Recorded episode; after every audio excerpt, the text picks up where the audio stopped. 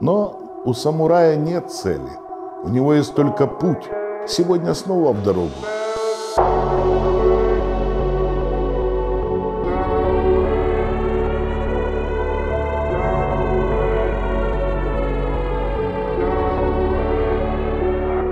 Кто из вас хотя бы раз задавался вопросом, есть ли у вас какая-нибудь цель в жизни? Да не придуривайся, я знаю, что каждый день задаешь. Потому что если бы ты не задавал, значит эта цель у тебя по факту есть, и делать тебе особо-то и нечего, только идти к ней.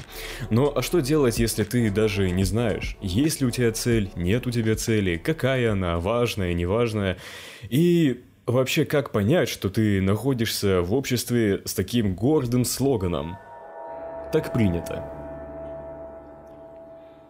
Подавляющая часть людей двигается по пути так принято, но если взглянуть со стороны, то люди после стольких лет обучения зарабатывают копейки, покупают ненужные вещи в кредит и надеются на пенсию и не задумываются, что если и дальше ничего не делать, то к старости придется жить на воде и хлебе.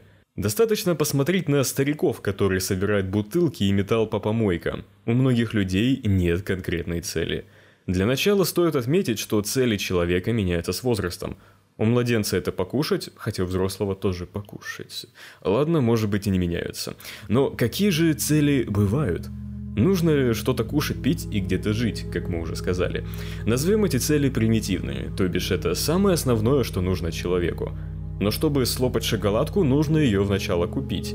Отсюда рождается новая цель – карьерная. Мы учимся, устраиваемся на работу, зарабатываем деньги и при возможности идем вверх по карьерной лестнице. Но также нам нужен какой-нибудь досуг, отдых, и эта цель обозначается как потребительская. Сюда входит и сходить в кино, купить новую машину, сгонять Геленджик и с лучезарными глазами смотреть на новый iPhone. Все эти цели еще называют потребностями, скажем, маленькие жизненные цели. Но, по идее, у каждого должна быть хотя бы одна большая цель. Например, спасать людей от влияния этого разрушительного мира, заниматься благотворительностью, завести свою семью, внести вклад в историю и так далее. Но, возможно, мы задумываемся об этом, но откладываем на потом, ведь наш русский менталитет говорит совсем другие вещи.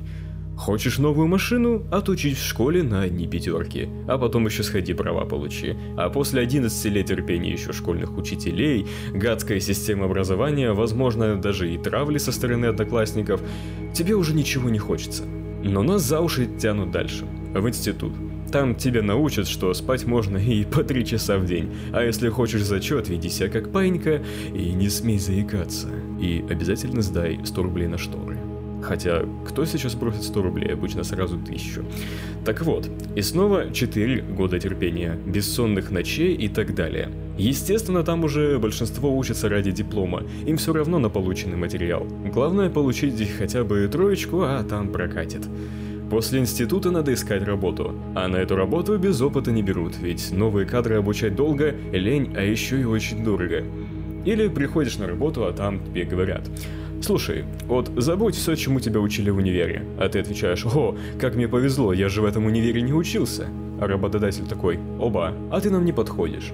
Где логика, непонятно. Тогда приходится устраиваться на работу не по специальности. Чаще всего люди ненавидят свою работу, начальство и все терпят только ради премии.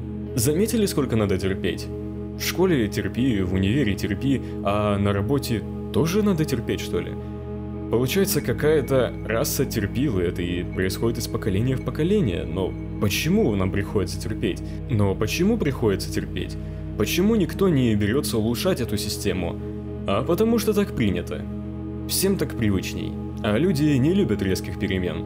Так мы назвали самые примитивные цели, объяснили, почему у многих вообще таких целей нет, и поняли, что большинство целей, так называемых, нам навязало общество – по сути, подкаст был сделан не для того, чтобы просто рассказать, а призвать конкретно тебя, вспомнить свою цель, свою давнюю детскую мечту и упорно идти к ней.